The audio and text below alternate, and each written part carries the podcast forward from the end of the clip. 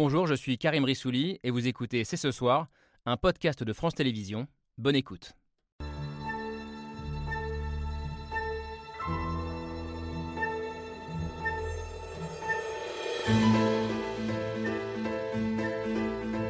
Bonsoir à toutes et à tous, soyez les bienvenus sur le plateau de C'est ce soir. Je ne comprends pas vraiment ce que c'est humilier la Russie. De quoi on parle là au juste? Du fait que depuis huit ans, ils tuent les Ukrainiens. C'est de ça dont on parle au sommaire ce soir, l'incompréhension et même la colère de Volodymyr Zelensky et des Ukrainiens après l'appel d'Emmanuel Macron le week-end dernier à ne pas humilier la Russie. Des propos qui ont aussi euh, choqué les pays voisins de la Russie et qui dessinent une ligne de fracture entre Européens de l'Est et de l'Ouest qui n'ont visiblement pas les mêmes buts de guerre. Mais après le martyr de Mariupol hier, de Severodonetsk aujourd'hui, après les crimes de Boutcha et d'ailleurs, et alors que la guerre est loin d'être terminée, Emmanuel Macron s'est-il trompé de timing? Comment comprendre cette sortie du président français? Faut-il y voir du cynisme ou au contraire du pragmatisme A-t-il raison de faire la différence entre ne pas humilier la Russie et ne pas humilier Vladimir Poutine? 105 jours après le début de l'invasion russe, c'est ce soir, c'est parti. C'est ce soir avec Laure Adler et Camille Diao. Bonsoir, ah, euh, mesdames. Cette question de l'humiliation de la Russie, de la négociation ou non avec un régime aussi violent et criminel que celui de Poutine, elle est très, à la fois très difficile et passionnante. Et on va en débattre ce soir avec nos invités. Mariana Perebenesiuk, bonsoir. Bonsoir. Merci d'être avec nous, euh, franco-ukrainienne, membre du mouvement Stand with Ukraine. Euh, et je crois que cette phrase d'Emmanuel Macron, elle vous inquiète et vous posez aussi la question du timing, justement, alors que sur le terrain, l'invasion russe euh, se poursuit dans le, dans le Donbass et on en parle régulièrement sur ce plateau. Cette colère des Ukrainiens, vous aussi, vous êtes bien placé pour l'entendre, Stéphane Sion. Bonsoir. Bonsoir. Vous êtes journaliste, vous vivez à Kiev depuis près de 10 ans maintenant, correspondant pour Libération et RFI. et vous venez de publier cette biographie de, de Zelensky dans la tête d'un héros avec euh, Régis Janté chez Robert Laffont. Avec nous également Bertrand Badi. Bonsoir, merci d'être là, professeur émérite à, Sciences Po, spécialiste de relations internationales, auteur de nombreux essais de géopolitique, dont un qui résonne particulièrement avec notre sujet du jour, celui-ci, Le temps des humiliés, pathologie des relations internationales chez, euh, chez Odile Jacob. Et pour vous, mais vous nous le direz plus précisément, ce que fait Emmanuel Macron, je crois qu'en ce moment, c'est justement la bonne chose à faire au regard de l'histoire euh, dont vous parlez dans, dans ce livre. L'histoire, justement, vous la convoquez, vous aussi, euh, Richard Verly. Bonsoir. Bonsoir. Dans l'une de vos dernières chroniques, vous êtes l'ancien correspondant permanent du grand quotidien suisse Le Temps à Paris. Aujourd'hui, vous travaillez pour un média en ligne suisse qui s'appelle Blick. Et vous avez publié il y a quelques jours un article passionnant qui va forcément faire débat ce soir. Un titre un peu provoquant Macron, élève de Kissinger, euh, le célèbre euh, secrétaire d'État américain. Kissinger qui était, vous le dites d'ailleurs, le cynisme incarné. Et on se demandera ensemble si on est aujourd'hui dans le cynisme ou dans le pragmatisme. Et puis j'accueille aussi Jean-François Boutor sur ce plateau. Bonsoir. Merci d'être là, euh, journaliste et essayiste, grand connaisseur de la Russie, éditorialiste à, à Ouest France, collaborateur également de la revue euh, Esprit, dans laquelle vous avez vous aussi interrogé cette notion d'humiliation de la Russie, ce que vous appelez vous la mauvaise petite musique de l'humiliation. Et vous dites en substance, depuis 30 ans, notre erreur, c'est pas d'avoir humilié la Russie, mais de ne pas avoir compris à quel point le régime de Poutine était un régime euh, dangereux. Bref, le débat s'annonce passionnant. Et pour commencer, on regarde le mail de Pierre Michel.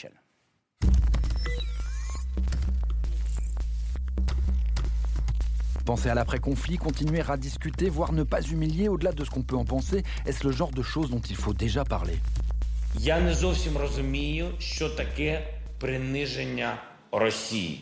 Il persiste et signe. Il ne faut pas humilier la Russie pour que le jour où les combats cesseront, nous puissions bâtir un chemin de sortie. Il l'a redit dans la presse comme il l'avait dit début mai à Strasbourg.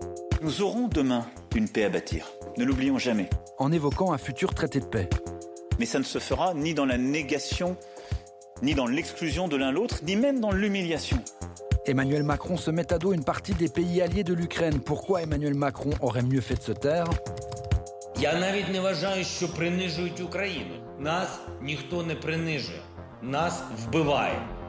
Après plus de 100 jours de conflit, après Boutcha, après les massacres, compliqué de parler d'une Russie humiliée. J'ai une question. Est-ce que Charles de Gaulle, en 1945, pouvait dire euh, concernant l'Allemagne nazie et Hitler, euh, on ne peut pas dire de mauvais mots euh, concernant Hitler et l'Allemagne nazie parce qu'il va falloir négocier. Mais si Emmanuel Macron a une date en tête, ce n'est pas 1945.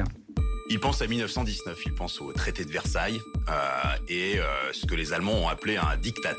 Le traité de Versailles, l'humiliation allemande des réparations financières colossales, un pays jeté dans la crise des années 30 et les conséquences que l'on connaît, dans chaque victoire, il peut y avoir les germes d'une prochaine guerre. Ce que dit Macron, c'est la raison. Il va falloir négocier. Toutes les guerres s'achèvent par une négociation. Il faut le dire maintenant? D'autant plus que 2022 n'est pas 1919 et les soldats de Guillaume II ne sont pas ceux de Poutine.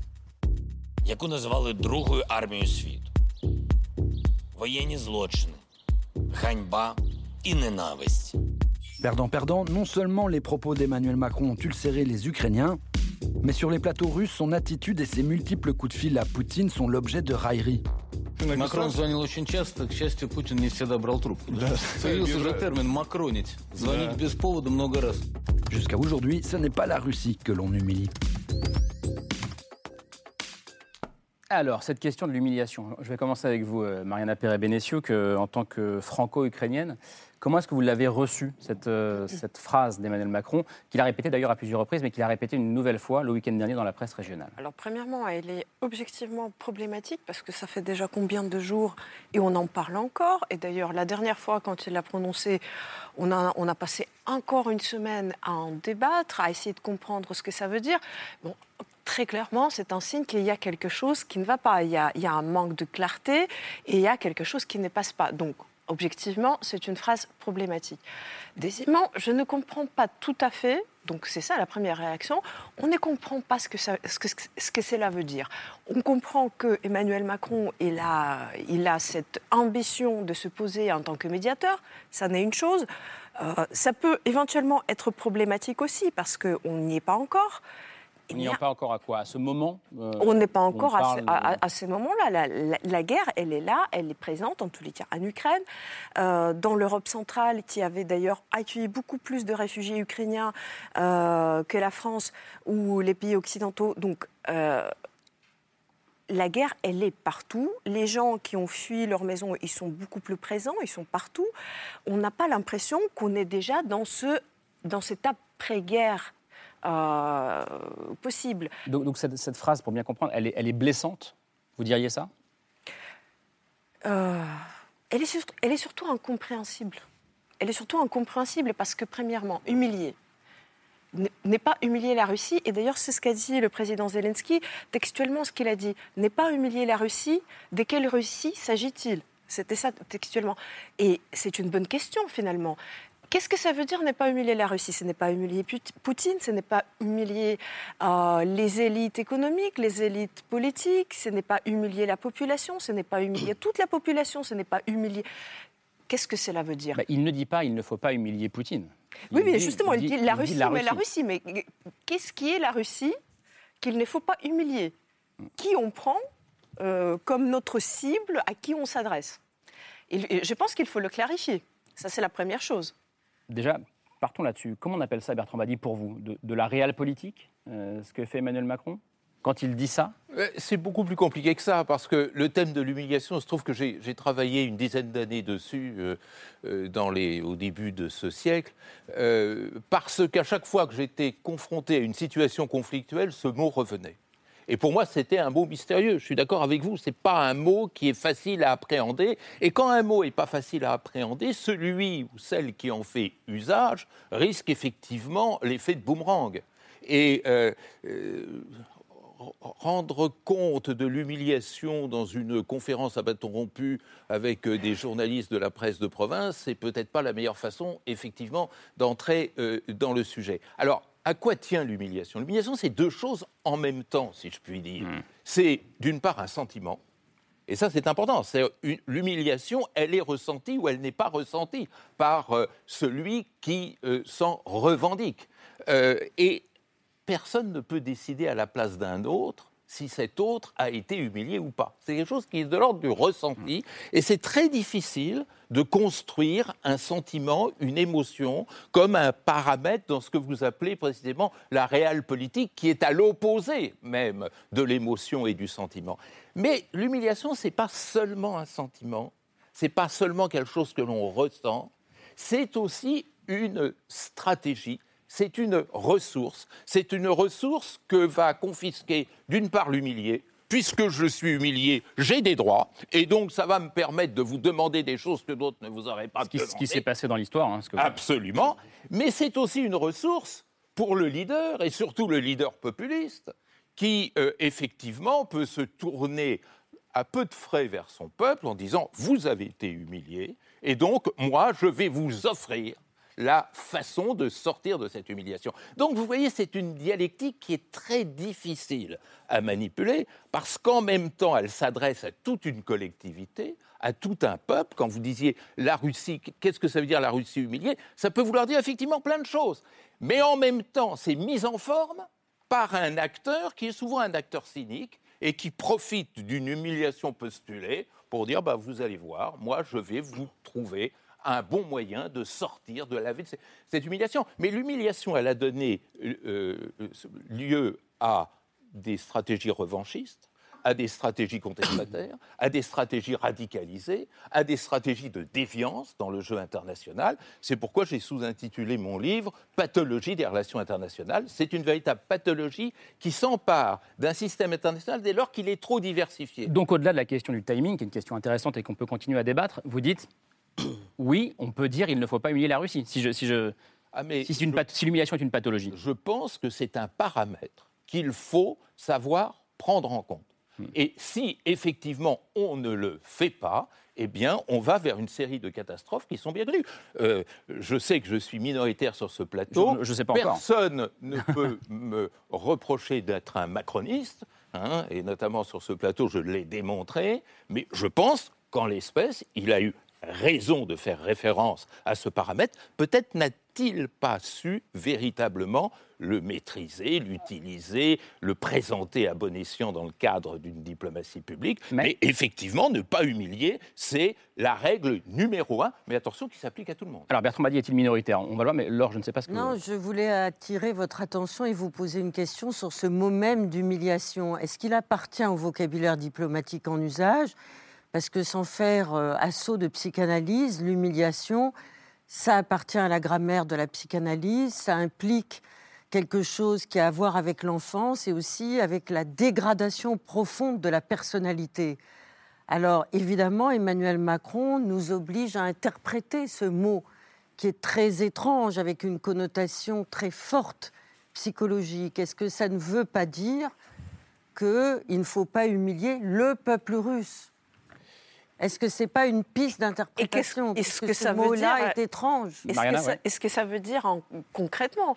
Parce que là, par exemple, je ne peux citer que euh, le roman d'un immense classique russe, Dostoïevski, qui a un roman qui s'appelle justement Les humiliés et les insultés. Et, les et, on a cette, et on a cette tradition euh, d'interpréter l'humiliation et l'insulte envers le peuple russe comme une humiliation sociale euh, de, classe supérieure envers tous ceux qui sont plus en bas. Donc dans cette logique-là, n'est pas humilier la Russie, ça serait finalement euh, bah, aménager euh, tous ceux qui aujourd'hui en Russie seraient par exemple subissent l'injustice sociale.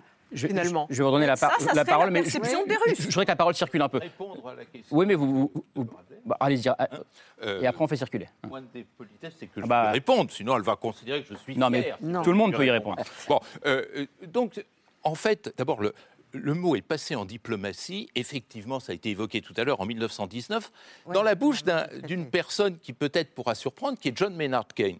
John Maynard Keynes, l'économiste, était un jeune conseiller de la délégation britannique à Versailles, et il s'étonnait d'abord que le vaincu, l'Allemagne, ne soit pas présente à la négociation, et il considérait que le, euh, la sanction en fait infligée à la Russie était telle que ça allait provoquer une humiliation sociale, vous avez employé le terme d'humiliation sociale, et que donc c'est très dangereux pour l'avenir. Il faut dire qu'il ne se trompait pas beaucoup. Alors maintenant, là où vous avez raison, c'est qu'il faut définir cette humiliation, faire passer du langage de la psychanalyse à, euh, si vous voulez, de la science politique. Et là, la réponse me paraît assez claire.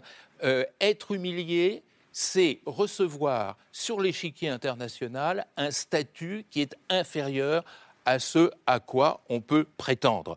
Un pays euh, africain qui n'est pas pris en compte dans la gouvernance globale se considère comme humilié parce qu'il n'a pas ce statut d'État souverain. Là, évidemment, personne ne dira ça de la part de, euh, de, la Russie et euh, d'un pays qui est euh, l'une des plus importantes puissances nucléaires au monde. Qui est membre du Conseil de sécurité de l'ONU, etc. Le problème qui se pose, c'est effectivement l'absence de statut concédé à la Russie après la chute du mur et la dissolution de l'Union soviétique. C'est un problème. L'humiliation après 1989. Je ne sais pas si vous êtes d'accord avec ça, Jean-François Boutor. Bah, pas sûr. D'abord, je pense qu'il y a effectivement un problème de timing, comme disait Mariana. Il y a un autre problème, c'est qu'il y a problème de narratif. Quand euh, Emmanuel Macron emploie le mot humiliation, il reprend le narratif par lequel Vladimir Poutine a justifié l'opération militaire spéciale d'invasion de l'Ukraine. Donc c'est inaudible pour les Ukrainiens. C'est inaudible pour les Polonais. C'est inaudible pour tous ceux qui ont été attentifs à ça. Alors pourquoi ils l'utilisent Moi, j'ai une, hypothèse psychanalytique, c'est que je pense que je pense qu'il y a quelque chose qui est de l'ordre du déni, mais qui est du déni de sa propre humiliation, celle qui lui a été infligée par Poutine lui-même en déclenchant la guerre après lui avoir promis des négociations. On a, quand même ça. C'est vrai qu'on y pense. Alors, quant à l'humiliation elle-même, euh, moi, je vais rejoindre euh, Bertrand Badi, euh, au moins sur un point. C'est que je pense que l'humiliation, elle est là dans l'histoire russe et dans l'histoire soviétique, mais contrairement au narratif de Poutine, ça n'est pas l'OTAN ou l'Occident qui a humilié la, Russie, c'est l'Union soviétique qui a humilié la Russie. Je pourrais prendre une vingtaine de dates, je les ai répertoriées. À partir de 78, je dis bien 1978, l'Union soviétique ne résiste que des échecs. Le plus grand, c'est Tchernobyl. La puissance nucléaire, la, plus grande puissance nucléaire ne maîtrise pas son propre atome, par exemple. Je pourrais prendre en, 2000, euh, en 1995 la prise d'otage de Boudionovsk, qui oblige euh, l'armée russe à abandonner la Tchétchénie. C'est la fin de la première guerre tchétchène qui commence là. Vous dites Boris Yeltsin euh, a été un exemple parmi d'autres du moment où la Russie s'humilie elle-même par exemple Non, c'est pas Boris Eltsine qui a, pardonnez-moi, c'est pas Boris Eltsine qui a humilié la Russie. C'est le régime soviétique qui a dégradé. moi, je suis allé euh, en Union soviétique avant, euh, avant la chute du mur, et je suis allé. j'avais l'habitude d'aller en dehors des grandes villes. Mais si vous voyez la situation dans laquelle vivaient les gens, les gens étaient parfaitement dans, une grande pauvreté à pas mal d'endroits. Dans une ville qui était celle euh, qui avait été une des villes olympiques de 1980, à deux pas du centre-ville, vous aviez des gens qui n'avaient pas l'eau. On était en 1988, vous vous rendez compte Alors, tant que, euh, comment dire, quand sont arrivés euh, avec Gorbatchev la glasnost, etc., qu'on a pu parler de ça, ce sentiment de ressentiment est monté. Et par ailleurs, vous savez quelle est la première euh, série télévisée étrangère qui passe sur les chaînes soviétiques à ce moment-là? C'est quand les riches pleurent aussi. Ah, donc, ça, c'était l'esclave Isaura. Voilà. Il qui a précédé les riches pleurent Ils ont sous leurs yeux le spectacle de la richesse, de l'abondance, etc., auquel ils n'ont pas C'est ça l'humiliation de la Russie. C'est d'abord ça. Et, d'ailleurs, l'esclave Isaura parlait exactement du même euh, problématique sociale entre les riches et les pauvres, les esclaves qui travaillent. Une dernière chose, parce que euh, c'est pas vrai qu'on n'a pas fait de place à la Russie la Russie est rentrée au FMI, elle est rentrée à la Banque mondiale. Euh, Helsinki a été, invitée, au G7, puis on en a fait le G8. Euh, la, Russie a reçu des milliards de dollars des milliards de dollars d'aide à partir de 91. Donc ça n'est pas vrai qu'on a humilié la Russie. Stéphane Sion, comment euh, est-ce, qu'on, est-ce que vous vous regardez ça, vous qui vivez à Kiev, je le rappelle, depuis 2013 maintenant Est-ce que c'est un discours inaudible, comme le disait Jean-François Boutor à l'instant? Alors, c'est reprendre le narratif russe, euh, la propagande russe. Sur, Kiev, on pourrait y revenir parce qu'il y a une émotivité spécifique par rapport à, euh, ce mot, c'est clair. Euh, moi, ce qui m'étonne, en fait, sur l'arrivée de ce, terme d'humiliation dans, le débat collectif, c'est que c'est la, la, chose la moins originale que j'ai entendue sur la Russie depuis 20 ans. Ça fait depuis à peu près 30 ans qu'on entend le mot humiliation pour la Russie, l'humiliation après 1991. C'est également le, le même narratif qu'a utilisé Vladimir Poutine lorsqu'il est arrivé au pouvoir il y a 20 ans. Je suis d'accord que l'humiliation, ça peut conduire à des, à des catastrophes, mais en fait, la catastrophe, est-ce qu'on n'y est pas arrivé maintenant? La, la, Russie est responsable ou coproductrice des deux principaux drames humanitaires de ce début du XXIe siècle, qui sont la Syrie et l'Ukraine. la catastrophe, on, y est. Et en fait, ça fait depuis 30 ans qu'on glose sur ce thème de, l'humiliation. Donc, euh, alors, on peut continuer à parler de l'humiliation, mais maintenant, en fait, est-ce qu'il n'est pas arrivé, est-ce qu'on n'est pas arrivé au moment où il faut également traiter le mal d'une façon ou d'une autre? Mmh. Moi, ça, c'est la question que je me pose avant qu'on aborde la perception à Kiev. Richard Verly. Oui, je ne voudrais pas me faire l'interprète du langage diplomatique devant Bertrand Badi, dont c'est la spécialité, mais il y a quand même un morceau de phrase qu'on oublie, c'est ce que Emmanuel Macron a dit avant de parler d'humiliation. C'est-à-dire, il a dit il faudra arriver à une paix négociée. Donc, quand il ajoute la réflexion sur l'humiliation de la Russie, il le voit comme une condition pour arriver à la paix négociée. Donc pour lui, c'est un élément au fond de langage diplomatique destiné à permettre éventuellement une négociation. Et, peut-être quand même un deuxième élément d'appréciation, on est entre grandes puissances.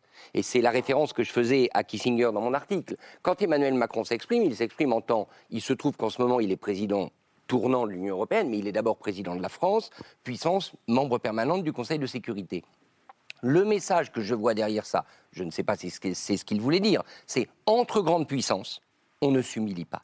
Entre grandes puissances, il y a un certain nombre de concepts, de mots qu'il faut, euh, qu'il faut à tout prix éviter. C'est comme ça que je l'interprète. C'est au fond un signal. Et reprendre le narratif, pour, euh, pour euh, rebondir sur ce que disait Jean-François, reprendre le narratif, ça peut être quand même assez habile on le sait tous, surtout nous les journalistes, reprendre le narratif de l'opposant, c'est une manière parfois de désamorcer un certain nombre de choses. Donc, en gros, d'un point de vue diplomatique, et encore une fois, je parle sous le contrôle de Bertrand Badi, ça me semble tout de même, c'est peut-être vu d'Ukraine terrible à entendre, mais diplomatiquement, ça me semble assez habile. Et, d'ailleurs, c'est tout. Euh, tout à fait, mais probablement, certainement vrai, que justement, il y a ces égards envers la Russie, euh, les constantes euh, tentatives de sauver le visage et d'aménager coûte que coûte le standing russe justement, est perçu en Ukraine, mais pas seulement en Ukraine, mais dans un certain nombre de pays d'Europe centrale et d'Europe du Nord,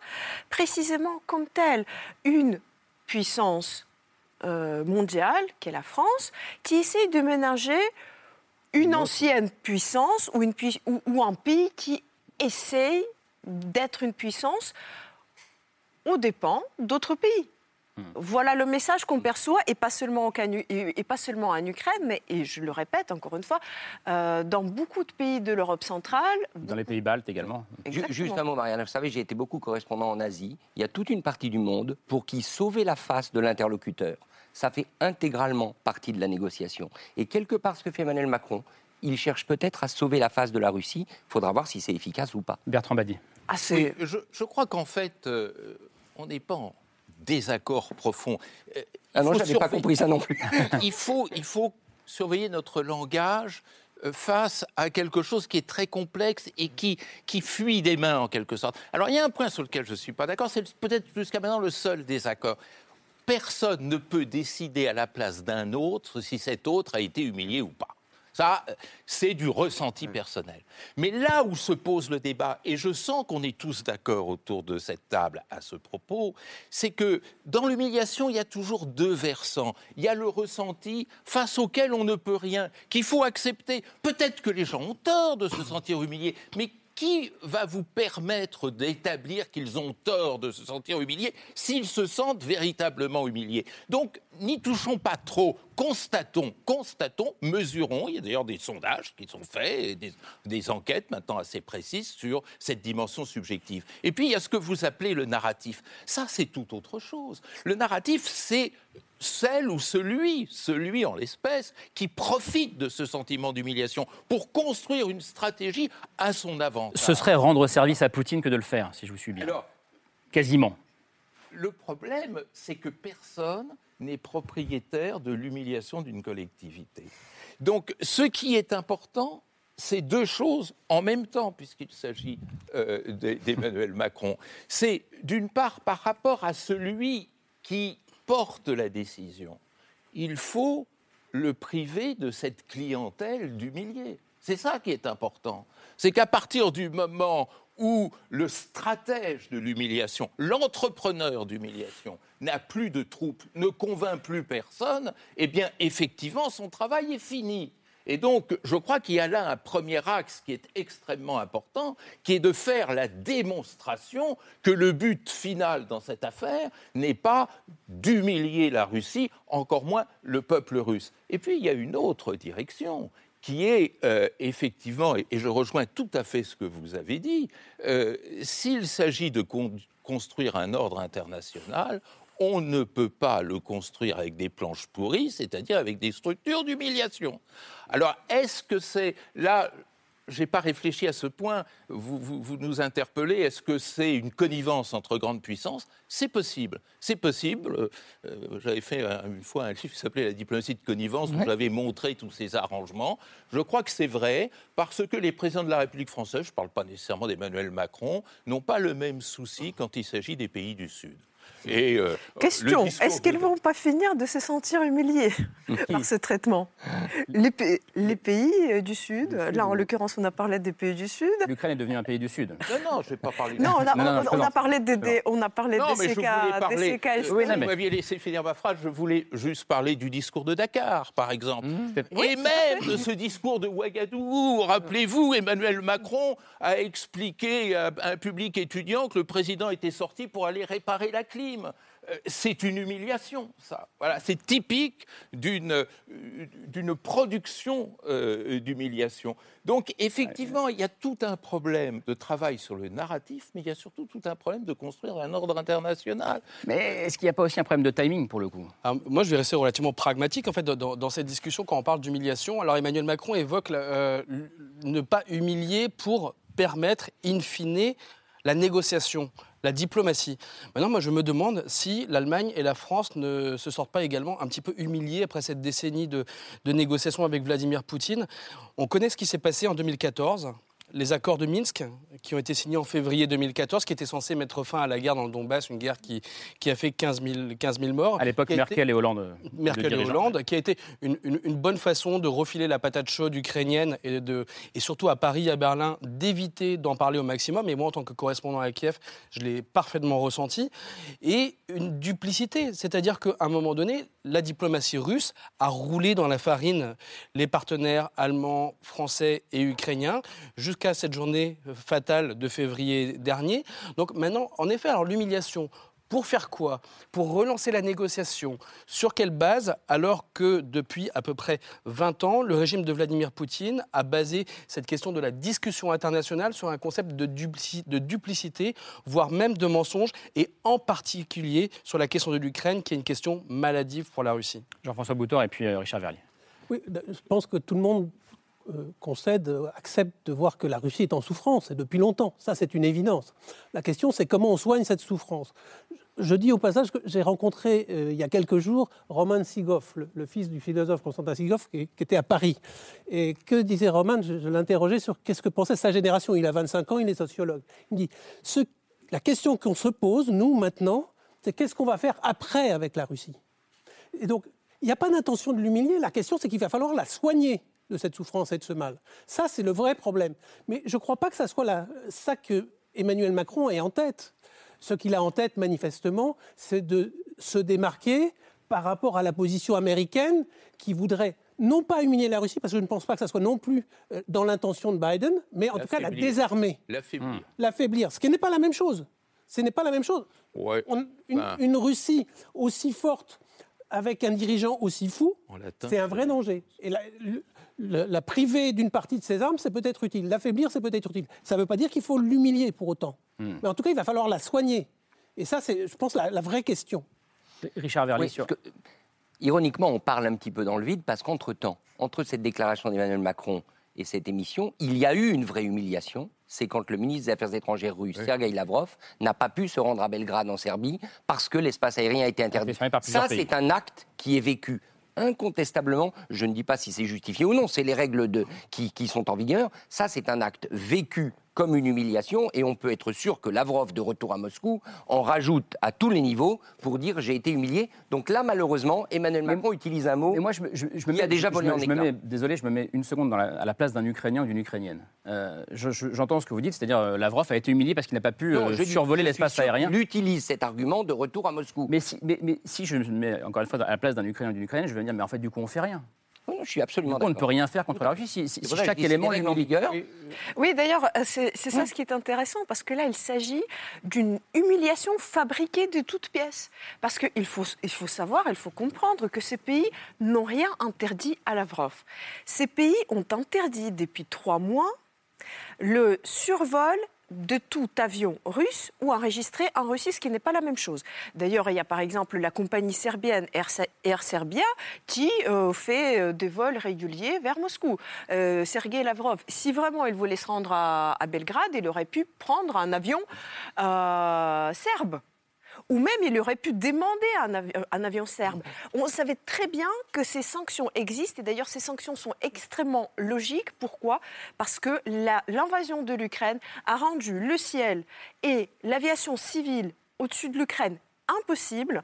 Elle a, euh, la guerre russe a rendu un impossible le transit au-dessus de l'Ukraine, c'est-à-dire que beaucoup de compagnies aériennes du monde entier ont dû changer leur trajet, annuler une partie de leur vol. Et, donc, en représailles à ça, les euh, institutions compétentes ont fait des sanctions tout à fait symétriques envers la Russie. La Russie rend l'aviation civile pour le monde entier plus difficile, voire impossible pour l'Ukraine, eh bien, la Russie n'aura pas d'aviation civile au-dessus de certains pays. Voilà tout. Et Sergei Lavrov, en s'invitant à Belgrade, il le savait pertinemment. J'arrive vers dit, mais je voudrais qu'on reste un tout petit peu sur cette colère ukrainienne et qu'on aille un petit, peu, un petit peu plus loin. On l'avait constaté il y a 15 jours sur ce plateau. Euh, la colère, vous étiez là d'ailleurs, euh, Stéphane Sion, ce soir-là. On recevait Oksana Melnichuk. C'est une, une, Ukrainienne, peut-être que vous la connaissez, qui est réfugiée en France depuis le début de cette guerre. Euh, ce qu'elle disait était à la fois très fort et un peu difficile à recevoir en tant que Français. On l'écoute. J'ai l'impression aujourd'hui de, de, me retrouver en France de l'époque de Général Petain, qui a tellement peur, Maréchal, Maréchal Petain, qui a tellement peur de ces Poutine, qu'il est prêt de céder devant lui, qui est prêt de trouver les portes de sortie pour ne pas humilier le pauvre petit Poutine. Alors Stéphane Sion, elle est un peu violente, j'allais dire cette référence au maréchal Pétain et à la collaboration. Euh, je vous posais la question tout à l'heure, est-ce que est-ce est, euh, est-ce c'est ce que vous constatez vous aussi? Est-ce que le ressentiment vis-à-vis de la France est si puissant aujourd'hui en Ukraine qu'on peut la comparer à l'époque de 1940 alors ça, c'est une réaction émotionnelle, une, plaie ouverte que je, que je, reconnais en Ukraine. Je la vois euh, au quotidien, euh, cette émotion, cette, blessure. Euh, maintenant, de manière plus politique, ce, que je vois, c'est une énorme interrogation à Kiev sur le positionnement de la France. C'est quelque chose qui ne date pas d'hier. Je pense que c'est quelque chose qui remonte, en tout cas pour la dernière décennie, à l'affaire des Mistral. Alors finalement, ça s'était arrangé. La France n'avait pas vendu les Mistral à la Russie, mais il y avait eu beaucoup d'interrogations du côté de Kiev sur une certaine forme de duplicité de la France et un manque de capacité de prendre des, engagements forts. Et euh, moi, ce que j'observe lorsque je discute avec des interlocuteurs, des, des, euh, des hommes politiques, des, des responsables d'universités, différentes sources, c'est qu'ils ne savent pas véritablement où se positionne la France Alors la France donne des armes, mais envoie des signaux à la Russie. Où elle est véritablement C'est quoi son engagement? Il y a eu également la perception du côté de, l'Ukraine, dans la période de l'avant-guerre, euh, d'un manque de compréhension côté français et allemand de, ce qui est en train de se passer. On peut peut-être dire qu'il y a eu une, faillite de, renseignements côté français, hein, maintenant a, posteriori. Et puis, euh, au final, je crois que ce qui est très important côté ukrainien, c'est la volonté d'être perçu comme un acteur, comme un sujet de l'histoire. À quoi on est en train d'observer avec cette guerre aujourd'hui? C'est un siècle plus tard, la fin de la, de la Première Guerre mondiale, c'est la dernière nation d'Europe centrale, issue des grands empires austro-hongrois et russes, qui va accéder au statut d'État-nation et qui est en train de, passer son épreuve du feu. L'Ukraine connaît cette épreuve du feu euh, après que d'autres pays aux alentours, comme la Pologne, la Tchécoslovaquie, la Roumanie, se soient construits dans les années 20 et les années 30 comme État-nation sur les ruines de ces empires. Et désormais, 30 ans après son indépendance, l'Ukraine est en train d'affronter sur son destin national l'Empire russe, ou en tout cas peut-être une révision de l'Empire russe. Et je crois que la volonté des, Ukrainiens depuis une dizaine d'années, depuis la révolution de Maïdan, c'est d'être perçus comme sujet de leur propre histoire et non pas avoir une vision passive de l'Ukraine. Et je crois que ce qu'on ressent profondément dans les commentaires ukrainiens par rapport à des prises de position de, Emmanuel Macron, alors j'ai pas écouté aujourd'hui les, réactions euh, à des, par exemple la déclaration de, de Jean-Luc Mélenchon hier, mais je crois que c'est cette volonté de déni de l'Ukraine comme sujet de sa propre histoire. Je vais rajouter juste une je chose. Je vous laisse réagir à votre j'arrive. Oui, euh, euh, je pense qu'il y a un point sur lequel il faut euh, clarifier nos échanges. c'est ce mot tabou de négociation. qui, en fait, il n'y a rien derrière ce mot de négociation. Il n'y a absolument rien derrière. il y a deux choses différentes. Il y a ce que j'appellerais le dialogue. Et dans toutes les guerres, toutes les guerres, y compris la Seconde Guerre mondiale, y compris face à Hitler, il y a eu des communications entre les belligérants. Et ce que fait euh, Macron, de ce point de vue-là, est banal et normal et utile. C'est-à-dire pouvoir faire passer des messages, recueillir des informations, prendre la température de l'adversaire. Mais c'est des choses extrêmement banales dans toutes les histoires guerrières. Mais les, les Ukrainiens le font ils l'ont commencé au début de la guerre. Les conseillers de Volodymyr Zelensky disent D'ailleurs, ils ont dit qu'ils ne veulent pas de, la France pour le faire. Euh, il y avait un point virgule, il n'y avait pas un point à la fin de mon. Allez-y, allez-y, allez mais euh, c'est bien aussi que vous puissiez vous interpeller. Mais et, et oui, mais moi je ne le fais pas dans l'autre sens. Euh, le, deuxième élément, c'est la négociation elle-même. ce mot est trompeur. Ce mot est trompeur parce que regardons les choses dans l'histoire. Les dernières négociations qui ont mis fin à des guerres, c'est le 19e siècle. À la fin de la Première Guerre mondiale, on l'a dit tout à l'heure, il n'y a pas eu de négociation. À la fin de la Seconde Guerre mondiale, il n'y a pas eu de négociation. Prenez toutes les guerres qui se sont succédées depuis 1945, il n'y a jamais eu des négociations ou des semblants de négociations qui aboutissent à quelque chose de tout à fait différent, c'est qu'aujourd'hui, on ne met plus fin aux guerres par des négociations, on met fin aux guerres en jetant l'éponge, en considérant que continuer, décidément, c'est trop coûteux, c'est trop lourd. Donc quel est le véritable problème je dirais, sur le plan diplomatique de ce conflit ukrainien. Ce n'est pas d'amorcer une négociation qui aurait lieu à Antalya, à Ankara ou à Trifouilly-les-Canards. Ce n'est pas du tout ça le problème. Le problème, c'est la mise en place d'une pression systémique, c'est-à-dire d'une pression venant du système international tout entier pour que euh, les euh, belligérants considèrent, et là en l'espèce l'agresseur, bien, bien entendu, considèrent que continuer poursuivre est trop coûteux. Et tout le jeu diplomatique tourne autour de ça, que ce soit les sanctions. Mais ça marche, ça, pour l'instant?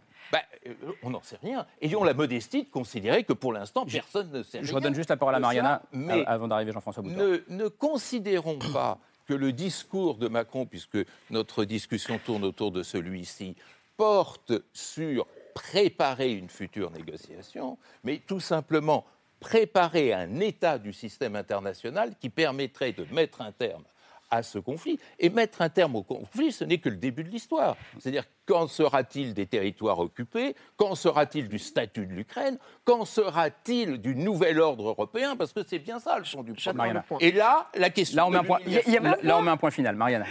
Euh, oui, non, non. Non, non, à cette phrase. Euh, alors, pour comprendre la réception ukrainienne, euh, de, bah, d'ailleurs, de toute déclaration venant de France.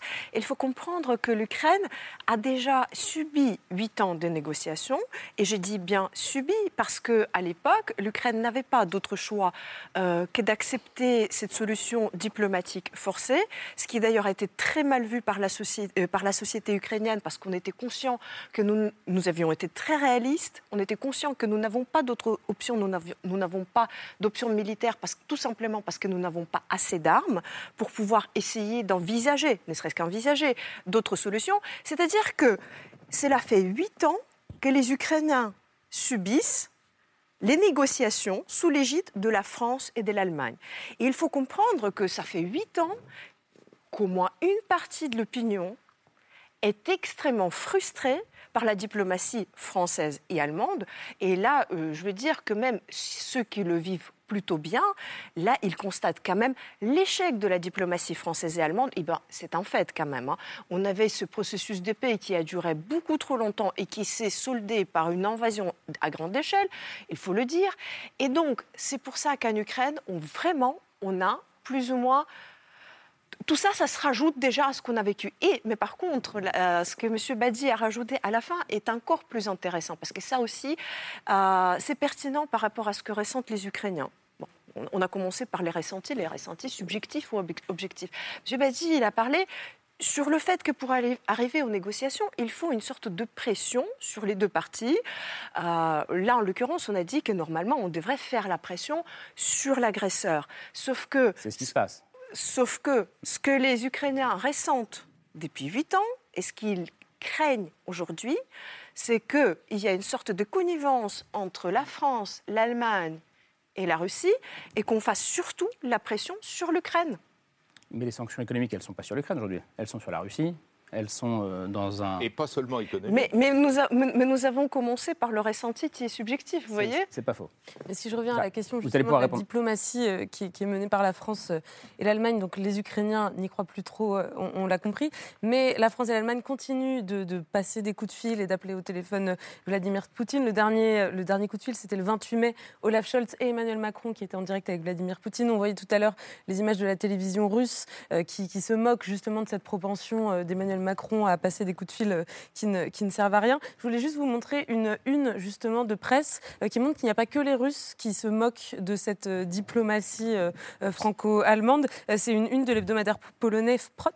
Alors on voit en haut Emmanuel Macron et Olaf Scholz, les deux responsables, les deux dirigeants européens, et en bas du combiné Vladimir Poutine qui se baigne dans un bain de sang. Alors on comprend que le propos là, c'est de dire qu'on ne discute pas au téléphone avec un, un criminel de guerre, mais c'est vrai que ça souligne aussi la question de l'utilité de ces coups de fil. Ça fait 105 jours précisément que l'Ukraine est en guerre. Euh, est-ce que les coups de fil qu'Emmanuel Macron a passés à, Vladimir Poutine ont servi à quelque chose? Est-ce qu'ils ont ou non permis euh, des avancées? Je vous pose la question. Écoutez, je ne sais pas s'ils ont servi à des avancées, parce que pour l'instant, on n'a pas tellement le sentiment que ça avance autrement. Simplement, ce que vous venez de montrer... Euh, dit une chose très importante, c'est qu'il n'y a pas que l'Ukraine, la France et la Russie dans cette histoire, mmh. et même les États-Unis. Il y a tous les pays d'Europe centrale tous ces pays d'Europe centrale craignent pour leur avenir. Et ils sont en train de se demander, quand ils entendent euh, Emmanuel Macron parler dans ces termes-là, et surtout quand ils entendent ce qu'il a dit quand il est allé à Strasbourg, où il a essayé de ressusciter le vieux projet de François Mitterrand de euh, communauté politique européenne, euh, que François Mitterrand avait essayé d'inventer pour prévenir la réunification allemande parce qu'il n'en voulait pas, eh bien ça, ils n'en veulent pas. Ils veulent être défendus, ils veulent être en sécurité, et ils sont inquiets quand on dit qu'il ne faut pas humilier la Russie et que euh, ceux qui sont les non-humiliés en face, ce sont ceux qu'on tue. Parce qu'ils pensent, quand on est balte, quand on est polonais, on peut très bien, on pense très aisément que demain, on peut être aussi sous les bombes. Et ça, euh, c'est grave parce que ce n'est pas simplement grave dans la relation franco-polonaise, parce que ce qui est en train de se dessiner, c'est peut-être une forme de ressentiment à l'égard de la France et de l'Allemagne en Europe de la part de toute une partie des pays européens, et on va avoir bien du mal à faire l'Europe à l'avenir si on continue comme ça. Mm. Il y a un vrai enjeu de cet ordre-là, de la construction européenne après cette guerre. Vous êtes d'accord avec ça, Richard Verlier? Oui, non, je crois qu'il y a d'abord une réalité euh, liée au conflit, c'est qu'aujourd'hui, l'épicentre de l'Union européenne est à Varsovie. On pourrait presque dire ça. C'est-à-dire que clairement, tous les enjeux politiques qui vont définir l'avenir de l'Union européenne se jouent sur sa frontière est. Et au même moment, Emmanuel Macron, ne nous le cachons pas non plus, commence à réfléchir sérieusement à cette fameuse Europe à deux vitesses. Et je dis, c'est plus qu'il réfléchir. En réalité, il la veut. Et il veut trouver un moyen d'utiliser les circonstances pour peut-être avoir une Europe euh, de, différents cercles. Et donc, bien évidemment, toute la question, c'est de savoir qui va être dans quel cercle. Et, les Polonais, euh, eux, ont une réponse toute trouvée. Pour l'instant, c'est que leur meilleure manière de rester dans le premier cercle, c'est d'appeler Washington c'est de dire Allô Washington, ils sont les meilleurs alliés des États-Unis et ils entendent utiliser la pression américaine pour forcer la France et l'Allemagne à tenir compte, en gros, de ce que veut la Pologne. Ça, c'est quand même, et là je me tourne vers vous, c'est quand même très dangereux pour, pour la géopolitique de l'Union européenne. Parce que ça veut dire qu'on peut voir ça On peut voir le côté souffrance, inquiétude de la Pologne qui craint d'être marginalisée alors qu'elle est aux premières portes du conflit, mais on peut aussi le voir d'une autre manière, c'est que jouer les États-Unis contre l'Union européenne, c'est quand même pas très fair-play. Bertrand Badi, ouais. Euh, je suis d'accord avec vous. Non seulement c'est pas fair-play, mais c'est un peu à contretemps. Euh, nous sommes dans un contexte un peu caché et dissimulé, donc parlons-en, où les États-Unis sont dans une phase d'anti-interventionnisme absolument majeur. C'est-à-dire qu'il s'est passé quelque chose dont Trump a été l'emblème, à savoir la nécessité de se retirer de toute forme d'intervention militaire. Et la première phrase qui a été employée lorsqu'a commencé le drame ukrainien, c'est surtout nous n'interviendrons pas. Donc, euh, face à cela, il faut quand même admettre que euh, la France et l'Allemagne, la diplomatie française et la diplomatie allemande, sont confrontées à la nécessité de construire un ordre européen qui, de toute manière, profitera peut-être aux États-Unis, mais ne sera pas protégé par les États-Unis. C'est bien là le fond, le fond du problème. Et dès lors, euh, cette architecture, pour reprendre des termes à la mode, cette architecture européenne doit être pensée en fonction d'un certain nombre de points fixes. Et ces points fixes, je suis désolé, mais ils passent par un rééquilibrage des relations futures avec la Russie, dont on peut espérer que ce ne sera pas celle de Poutine, par parenthèse. Hein.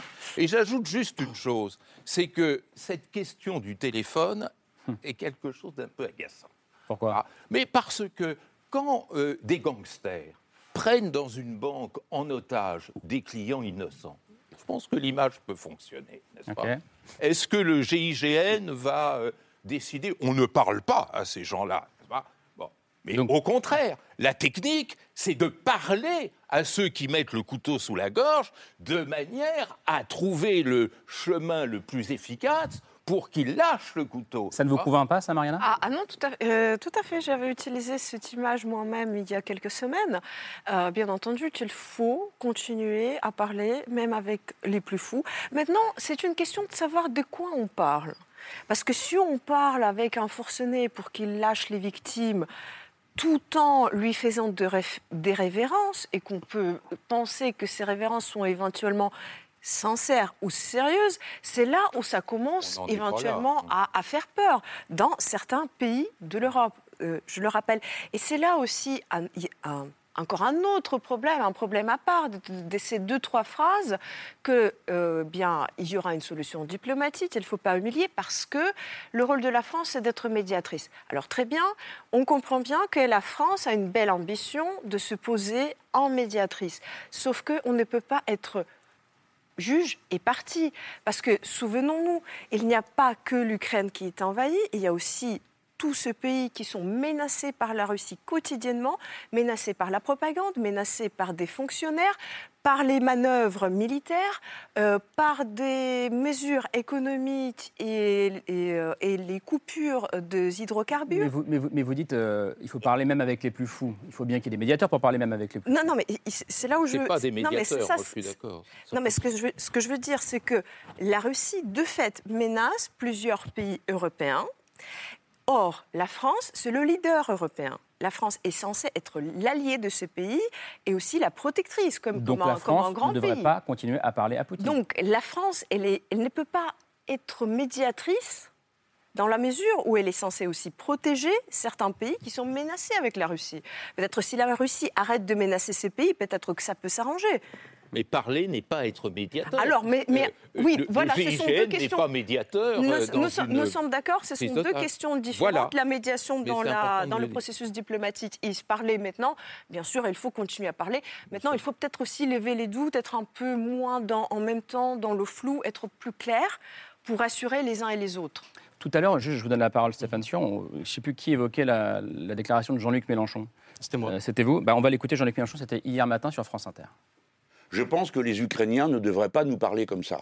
Parce que la France arme, la France est présente, la France soutient euh, le peuple ukrainien, tous les Français, il n'y a aucun dirigeant politique qui n'est pas d'accord avec ça. Et donc, on mérite mieux euh, que des, répartis à la volée. Ce qu'il dénonce là, c'est une forme d'ingratitude des Ukrainiens, Jean-Luc Mélenchon. Oui, bon, après, j'aurais pas envie de reprendre une compilation des déclarations de Jean-Luc Mélenchon sur l'Ukraine euh, ces cinq ou dix dernières années. Je pense que ça serait pas forcément à son avantage à terme intellectuel. Mais en tout cas, euh, ce que, ce que je voulais dire, c'est que par rapport, je voulais rebondir sur cette, cette métaphore du, téléphone, avec d'un côté la négociation et de l'autre côté le, sang, et puis euh, peut-être l'associer avec cette déclaration de, de Jean-Luc Mélenchon. Et pourquoi les Ukrainiens n'auraient pas le droit de nous, de nous parler comme ça? Et, pourquoi, en fait? C'est un pays de 43 millions d'habitants qui est en train de subir une agression inédite depuis des décennies et en tant que, nation, avec ses représentants, ils ont tout à fait le droit de parler comme ils veulent à n'importe quel pays d'Europe. Et moi, ce, qui m'étonne, en fait, c'est ce, discours de, grande nation à grande mm. nation qu'on a, évoqué tout à l'heure. Et ben non, il y a des nouvelles personnalités. Il y a des nouvelles personnalités politiques qui ont émergé euh, depuis 30 ans en Europe. On parlait de, de la Pologne. On l'aime ou on l'aime pas politiquement, mais en tout cas, elle est là et elle s'impose. Et puis, euh, bah, l'Ukraine, elle a le droit, à, à l'heure actuelle, après 30 ans d'indépendance, elle est devenue sujette de sa propre histoire. Elle est en train de résister à, une agression. Euh, mais, ce que je voulais dire aussi, c'est que sur la question de la négociation, il faut également voir la nature du crime qui est commis. Euh, moi, ce qui me frappe énormément depuis le, début de ce conflit, c'est que j'ai l'impression qu'avant de, de, réagir, de prendre position, on est en train d'attendre le, le, point Godwin de la Deuxième Guerre mondiale. Euh, on est toujours en train de se demander est-ce que Poutine, c'est le, le, nouveau Hitler? Est-ce que Poutine, c'est le, nouveau Staline? Est-ce que la ligne rouge a été franchie? Mais, mais euh, les, lignes rouges sont, les lignes rouges sont déjà franchies. Poutine n'est pas Hitler, Poutine n'est pas Staline. Il n'y aura plus de nazisme. C'est un phénomène du XXe siècle. Or, ce qui est en train de se passer au XXIe siècle. Et ce sont des crimes de guerre qui pourront éventuellement être requalifiés de crimes contre l'humanité voire de génocide, lorsque la justice internationale passera là-dessus. Et par rapport euh, aux positions d'Emmanuel Macron, moi, celle qui m'a le, plus choqué, c'est pas forcément celle sur l'humiliation. Je me souviens d'une déclaration qu'il a faite sur la, notion de génocide après Boucha, Boucha où, je me suis rendu mmh. comme reporter, euh, où il dit que le, génocide n'est pas possible parce que euh, la Russie et l'Ukraine sont deux peuples frères. Et ça, c'est quelque chose qui a encore plus choqué, je pense, en Ukraine que ces déclarations sur, sur l'humiliation et qui me pose des questions sur la manière dont euh, les élites françaises sont en train de prendre euh, cet élément. Est-ce qu'on est véritablement au rendez-vous de l'histoire en Allemagne ou en France ou est-ce qu'on est juste en train d'attendre que quelque chose soit pire que ce qui s'est passé entre, 1940, entre 1939 et 1940 Sommes-nous au rendez-vous de l'histoire? Je vous la pose à tous les deux, messieurs, la question. Ça rappelle, si vous voulez, un peu ce qui s'est passé euh, dans, en Bosnie, où on a eu une, une, politique de, de diplomatie humanitaire jusqu'à la catastrophe. Et il a fallu être, être devant la catastrophe du massacre de Srebrenica et savoir qu'on avait su ce qui se passait, qu'on n'avait rien fait, pour qu'ensuite on passe à autre chose. On est à peu près dans la même situation. Il y a quelque chose. On n'arrive pas à se dire que c'est insupportable et qu'on on va pas pouvoir. Il y, a, un moment où on va peut-être ne pas pouvoir ne pas s'engager plus. Hmm. Parce que la, France, aide, l'Ukraine, c'est très bien. Et les Ukrainiens, d'ailleurs, sur le plateau de télévision, ne cessent de le répéter avec beaucoup de gentillesse.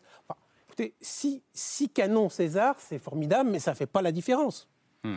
Très brièvement, en fait, je voulais rajouter un, petit élément, c'est que ce à quoi on est en train d'observer en Ukraine à l'heure actuelle est un phénomène unique au XXIe siècle. Mais par contre, il y a des manuels historiques qui sont en train de, se passer. Il y a le, manuel de Katyn, que je dirais, cette façon de s'attaquer à une nation en, assassinant sa colonne vertébrale. Et c'est exactement ce que les, Russes sont en train de tenter de faire en hmm. Ukraine. Il y a la question du blé. La question du blé en termes mémoriels en Ukraine, vous ne pouvez pas savoir à quel point c'est quelque chose de d'incroyable lorsqu'on voit. On, des, pourquoi Parce parce qu'on a affamé, enfin on a affamé, parce que Staline a affamé l'Ukraine dans le passé. Parce que l'Ukraine, euh, parce que l'Ukraine a été affamée par l'Union soviétique en 1932-1933. Il, y a un excellent livre de, l'historienne Anne Applebaum qui, qui, relate ça. C'est on est entre 4 et 7 millions de, morts à peu près. Donc lorsqu'on voit des trains de blé partir de Mélitopol jusqu'en Crimée en 2022, euh, c'est quelque chose qui est très particulier. Et la dernière chose, c'est la question des déportations qui sont en train d'être commises dans la région de Mariupol et dans le Donbass, avec des populations ukrainiennes qui sont envoyées à des centaines, voire à des milliers de kilomètres en Fédération de Russie, notamment des enfants en bas âge. Voilà, on, en est là quand même. Donc il faut commencer à se, poser un petit peu la question euh, quelle est la nature de la négociation dans ce contexte-là? Richard Vallée, sur, cette question, et à partir de tout ce que vient de dire euh, Stéphane Sion, est-ce que nous sommes au rendez-vous de l'histoire? C'est une vraie question pour le coup. Et peut-être qu'on ne pourra y répondre que dans quelques années. Et peut-être qu'on a déjà les éléments pour le faire. La difficulté qui vaut pour tous les pays européens, euh, c'est est-ce qu'on est au rendez-vous de l'histoire sur le plan humain, sur le plan des valeurs, ou est-ce qu'on est au rendez-vous de l'histoire sur le plan de la puissance et de notre avenir géopolitique? Euh, Idéalement, il faudrait que les deux coïncident. Bien évidemment, il faudrait que le destin géopolitique de l'Europe corresponde à ces valeurs. Mais euh, je reviens à Kissinger à nouveau. C'est-à-dire que ce qu'a quand même enseigné Kissinger, ce très vieux monsieur de 99, ans, qui était au forum de Davos il y a quelques jours et qui a longtemps été considéré comme un grand stratège, c'est qu'il y a des moments où l'impératif de puissance je dis bien, il y a des moments, je ne juge pas, je regarde, il y a des moments où l'impératif de puissance est en contradiction avec les valeurs. Ça a été le cas des États-Unis au Vietnam très nettement. Les États-Unis étaient en contradiction complète avec leurs valeurs au Vietnam. Kissinger, il, a tenu compte du rapport de force. Il avait un impératif, c'était d'apaiser la Chine. Et il est sorti ensuite de la guerre du Vietnam après avoir bombardé le Cambodge dans des conditions absolument abominables. Ce que je veux dire, c'est qu'il faudrait quand même, ici, et Jean-François qui a beaucoup voyagé dans ces pays, accepter que parfois la géopolitique et l'impératif de puissance, et je rappelle qu'Emmanuel Macron est président d'un pays qui s'appelle la France, quelquefois, malheureusement dans l'histoire, on ne peut pas toujours être en adéquation permanente avec les valeurs, on peut le regretter, et il est évident que quand on est ukrainien, on doit le regretter, on doit s'interroger, on doit adresser aux Français ce message, mais euh, la réelle politique, euh, elle existe. Que la réelle politique, est-ce que ça veut dire, comme le disait Kissinger, euh, ou Kissinger, je ne sais jamais comment le prononcer, mhm à, Davos euh, concéder des territoires à la Russie. C'est ce qu'il dit, c'est ce qu'il dit Kissinger. Je pense qu'il est dans son rôle de très très vieux stratège. Prenons quand même son hmm. âge en compte, 99 hein, ans. Il est dans son rôle d'observateur de la situation internationale. Il se pose la question comment on en sort? Et très franchement, tous, c'est la question qu'on se pose tous les jours. Et quand on dit comment on en sort, lui, il dit, et je voudrais votre réaction là-dessus, Mariana, il dit bah, peut-être qu'une partie du Donbass, ou le Donbass devra être je, à la Russie je, pense qu'ici, on n'a pas écouté assez attentivement Stéphane Sion, qui nous a expliqué, mais vraiment très bien, que l'Ukraine est vraiment euh, l'acteur de son propre avenir. La nation ukrainienne est l'acteur de son avenir, elle construit son avenir. Et donc, je pense que ça ferait un bien fou à tous les experts de l'Europe, du monde éventuellement, d'essayer d'arrêter de penser de l'Ukraine euh, comme d'une chose euh, qu'on peut couper, aménager, parce que euh, bah, ça rentre dans ma théorie géopolitique, et ainsi de suite. C'est les Ukrainiens qui décident de leur avenir. Et d'ailleurs, ils le font en payant un prix extraordinaire. Maintenant, on peut faire une objection on fait, euh, que, bah, eh bien, mais non, l'Ukraine, elle a besoin d'aide, l'Ukraine, elle a besoin d'armement. D'ailleurs, j'aimerais rajouter que c'est le cas de tous les pays qui sont en guerre depuis toujours. Quand on est en guerre, on a constamment besoin d'aide et d'armement. Et d'ailleurs, la Russie elle-même, elle cherche à augmenter euh, ses revenus et elle cherche également même les armes un peu, un peu partout dans le monde, s'il y a un avion compatible par-ci ou s'il y a des pièces détachées par-là. Exactement comme l'Ukraine. Donc il n'y a aucune honte à ça. Mais la chose à retenir, c'est les Ukrainiens qui décident de leur avenir. Bertrand Badi. Oui, moi je crois que le vrai rendez-vous avec l'histoire, c'est un fait majeur qui est que maintenant la puissance ne peut plus décider de quoi que ce soit. Et c'est en cela que Kissinger est périmé. Euh, ce qui est quand même frappant dans cette guerre, c'est qu'il y a euh, l'aspect militaire qui a été l'impuissance de la puissance, qui a été l'échec de la puissance russe. Et à côté de ce, cet échec militaire, il y a un succès de société, un succès social qui s'appelle la résistance ukrainienne. Et ça, c'est justement le retournement de l'histoire. Parce que du temps où vivait M. Kissinger, c'est-à-dire du temps du Congrès de Vienne, euh, c'est-à-dire en 1815, effectivement, quelques diplomates autour du tapis vert euh, refaisaient la carte de l'Europe et plus personne ne réagissait. Mais depuis, il s'est passé quantité de choses et la puissance, depuis 1945, elle est en échec partout. L'échec américain en Afghanistan et au Vietnam, échec français au Sahel, échec russe en Afghanistan et euh, en Ukraine. Et maintenant, ce n'est plus possible de dicter aux sociétés et aux peuples la nouvelle géographie. C'est la raison pour laquelle la géopolitique est morte. Ça, ça, veut dire, Bertrand m'a dit, que, parler de, que parler de concessions territoriales que les Ukrainiens devraient faire aux Russes, c'est hors de propos. Ça n'a aucun sens. C'est pour ça que tout à l'heure, je disais que le terme de négociation était hmm. obsolète et que si jamais euh, quelque chose se produisait, je ne sais pas comment le nommer, ça ne serait pas à partir d'un nouveau découpage territorial. Et le peuple ukrainien n'accepterait pas de toute façon ce découpage. Donc c'est la raison pour laquelle la fin de la première histoire, elle est là. C'est-à-dire c'est la fin de Kissinger, c'est la fin du Congrès de Vienne, c'est la fin de la géopolitique, c'est la fin de Clausewitz. Mais d'ailleurs c'est exactement ce qui s'est passé au Vietnam, puisqu'en Vietnam, Kissinger négocie les accords de Paris en 1973. Deux ans après, les communistes vietnamiens envahissent le Sud-Vietnam et c'est terminé. La réalité a repris ses droits. Jean-François Boutin. Oui, c'est-à-dire que je suis, d'accord avec ce que, ce que, dit Bertrand et ce que vous venez de dire, euh, Richard. Euh, c'est qu'en fait, le, logiciel de la géopolitique a changé. Et on raisonne encore avec, avec un ancien logiciel. Par contre, ce qui, ne, ce qui ne change pas, à mon avis, et qu'il faut écouter, c'est ce que dit Poutine. Parce que Poutine, il a un projet. Il a un projet qu'il a annoncé et, qui, et dont l'annonce a commencé avec les deux propositions de nouveaux traités sur la sécurité en Europe qu'il a envoyé, non d'ailleurs, non pas aux Européens, mais aux Américains, c'est-à-dire avec l'idée de restaurer le condominium. Et cette idée-là, c'est de, faire de la Russie la puissance dominante du continent européen. Et la question, c'est de savoir, est-ce que c'est ça qu'on veut ou pas? Est-ce que c'est une, une, fable? Peut-être on peut dire que c'est une fable. Moi, je ne crois pas que c'est une fable. Quand on regarde, on écoute le discours de Poutine depuis, euh, en gros, euh, après la guerre du Kosovo, puisqu'au fond, il y a un tournant là, euh, avec la question de la guerre du Kosovo, où il y a, la Russie s'aperçoit que cette fois-ci, elle est vraiment sur la, vraiment sur la touche. Hmm. Euh, parce qu'elle, et elle y est très symboliquement, parce que dans le, au Kosovo, il y a des grands monastères orthodoxes qui sont très importants, et ça leur appartient plus. Alors, moi, je crois très sincèrement que Poutine, c'est pas une question tellement d'empire, c'est une question de puissance à l'état hmm. pur. Et ce qu'il veut imposer, c'est la puissance, et une puissance qui est telle que, qui dit ce que disait d'ailleurs euh, à l'époque euh, euh, des, des, Khrushchev, à l'époque de la crise des missiles. Ben, nous, on n'a rien à négocier, mais tout est à négocier chez vous. C'est ça, l'ordre international dans lequel on, on, veut ou pas aller. Non, mais c'est pour boucler cette discussion. C'est quand même hallucinant que on en soit réduit à commenter un propos du président de la République. Et je sais bien que morale et diplomatie ne font pas forcément bon ménage et que ce n'est pas le même vocabulaire, mais après tout, on a des mots pour exprimer notre rapport au monde, pour euh, nous étonner que le président de la République française utilise ce mot d'humiliation des Russes, alors que c'est l'Ukraine qui a été envahie, c'est l'Ukraine qui subit les agressions d'un tyran reconnu par le monde entier et qu'on en soit dans une dialectique de considération de l'ennemi comme si c'était finalement une considération de l'agresseur et un effacement de l'agressé, un, hors-sujet de l'histoire.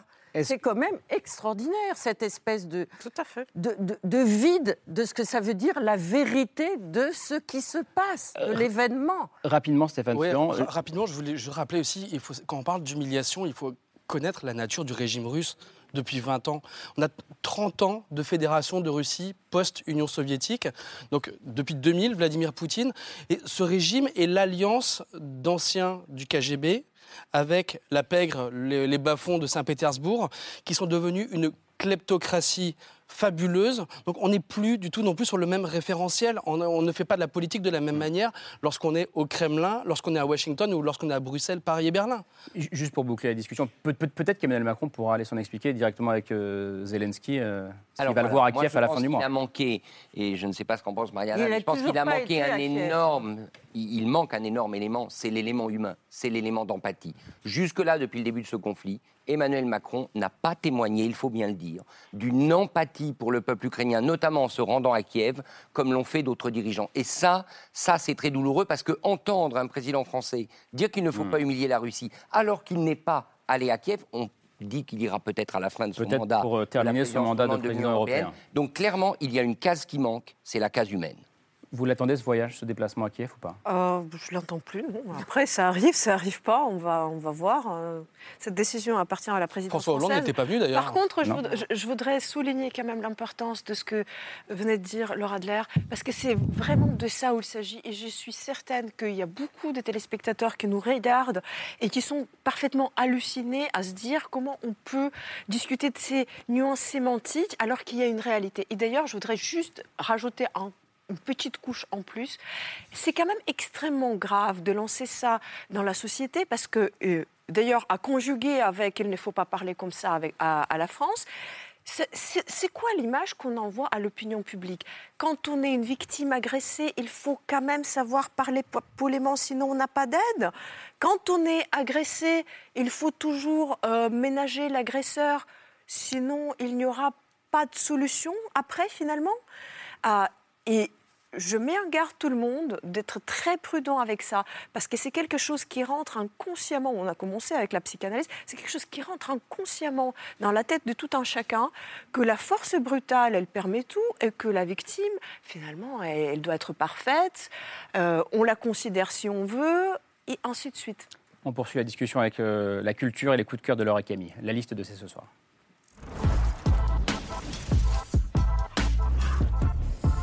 Camille, on commence avec toi un film euh, ukrainien qui ressort dans quelques salles aujourd'hui. Oui, c'est un film signé Irina Tilik qui euh, fait partie de cette euh, nouvelle génération de, cinéastes ukrainiens qui fait de plus en plus parler d'elle. Alors les téléspectateurs qui ont regardé les émissions spéciales qu'on a fait au Festival de Cannes ont peut-être vu euh, l'un de ses proches collaborateurs qui s'appelle Maxime Nakonechny qui présentait à Cannes son film Butterfly Vision dont on avait donc parlé sur le plateau. Elle, elle était co-scénariste sur le film Butterfly Vision.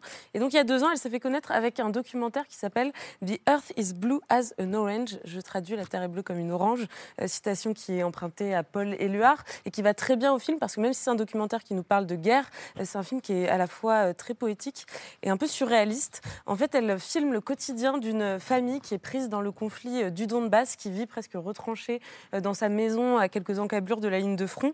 Et pour tromper à la fois l'ennui et l'angoisse de la guerre, la fille aînée de la famille décide de se lancer dans le tournage d'un court métrage de fiction. Elle embauche sa mère, ses frères, sa sœur pour être les acteurs de ce court métrage qui finalement racontent leur quotidien euh, en temps de guerre. Donc le résultat, c'est une espèce de double mise en abîme, puisque c'est un documentaire tourné en temps de guerre euh, sur le tournage d'un film qui parle lui-même de la guerre.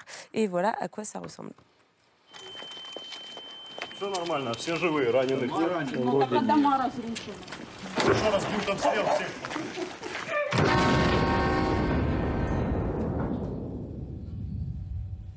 Как ты покажешь, что ты живешь пятый год на войне? Как ты покажешь разбитый город? Квадрокоптер тебе на, иди снимай все, что хочешь. Нет.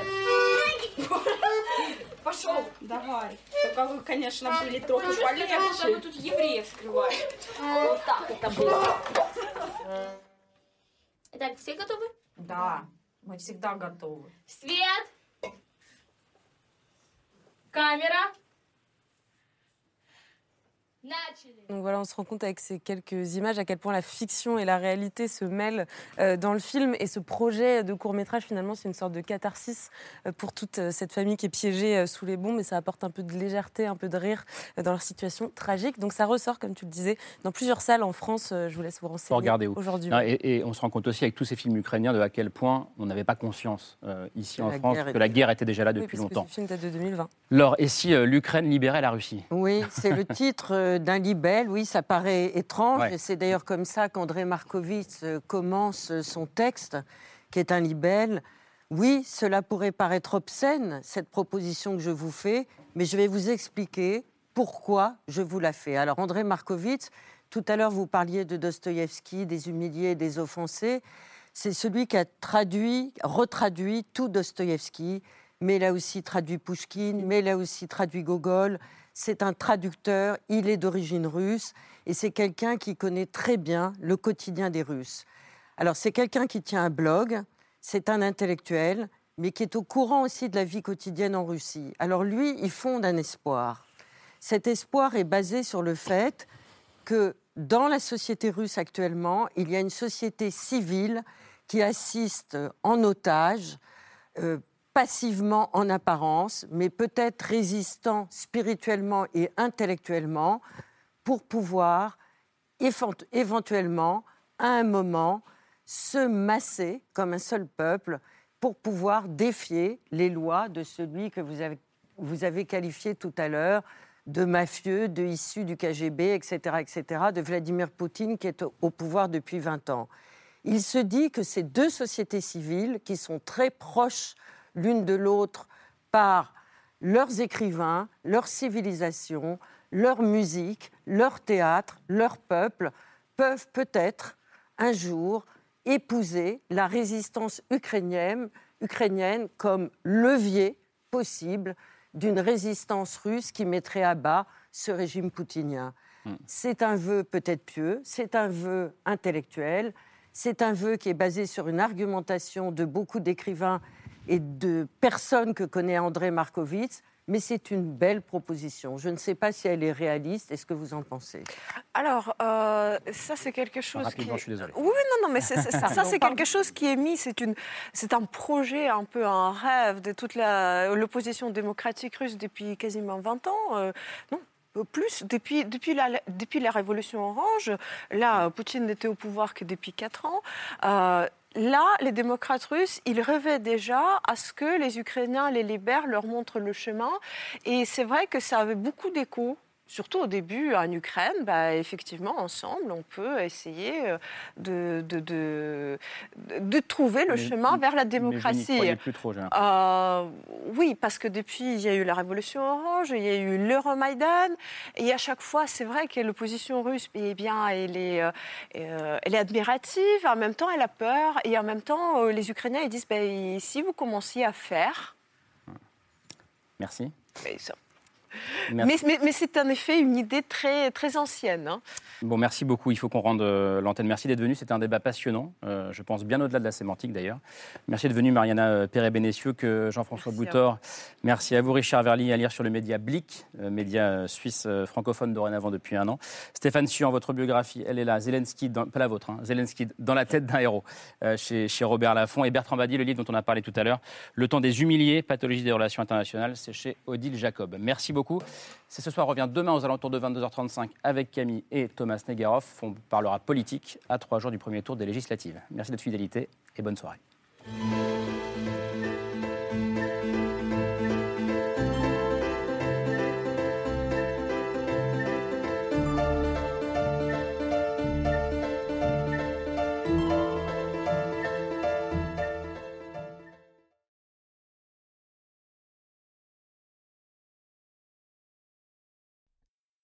C'était C'est ce soir, un podcast de France Télévisions.